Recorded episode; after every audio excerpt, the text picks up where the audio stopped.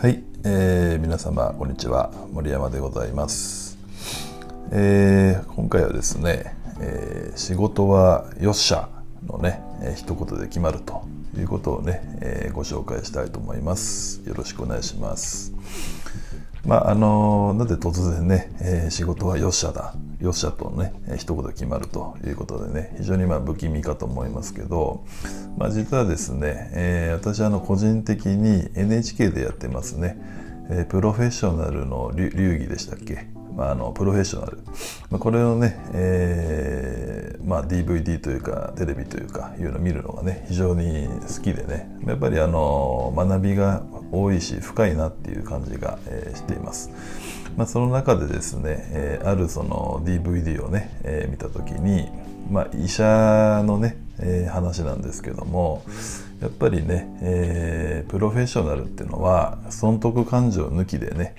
まあ、没頭できる人のことだなと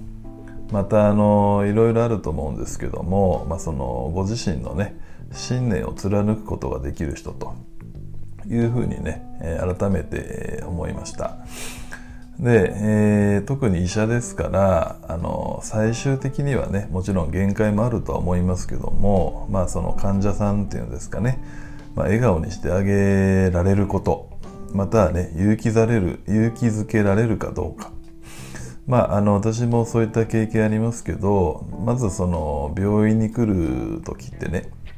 まあ、お医者さんと面談といいますか問診みたいのがあるじゃないですか。やっぱりあの不安なわけですよね。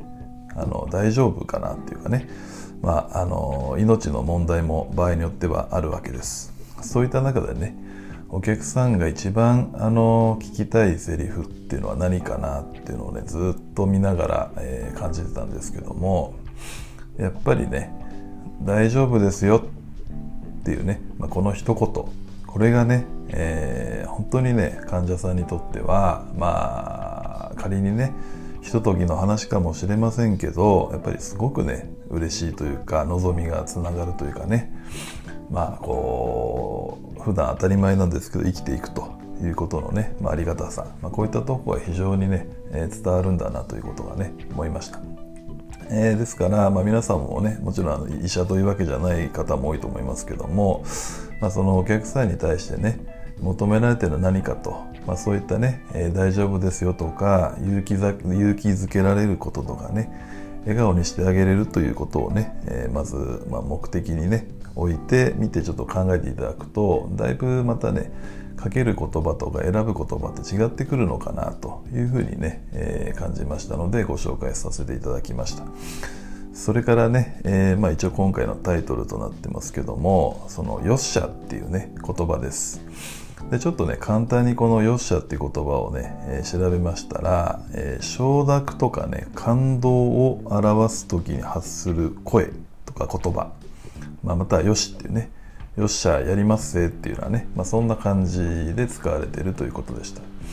でこの、あのお医者さんの話はね、えーまあ、その手術をする前に「よっしゃ!」って言ってねそれから扉を開けて入っていくんです。要するにまあ自分でね、えー、やるぞと承諾したり、まあ、気合を入れてるということもあると思うんですけどこの「よっしゃ」ってこの一言がね、えー、仕事またはプロへのね、えー、プロフェッショナルとしてのこうスイッチをねこう入れる言葉だなというふうに、まあ、個人的に感じてました。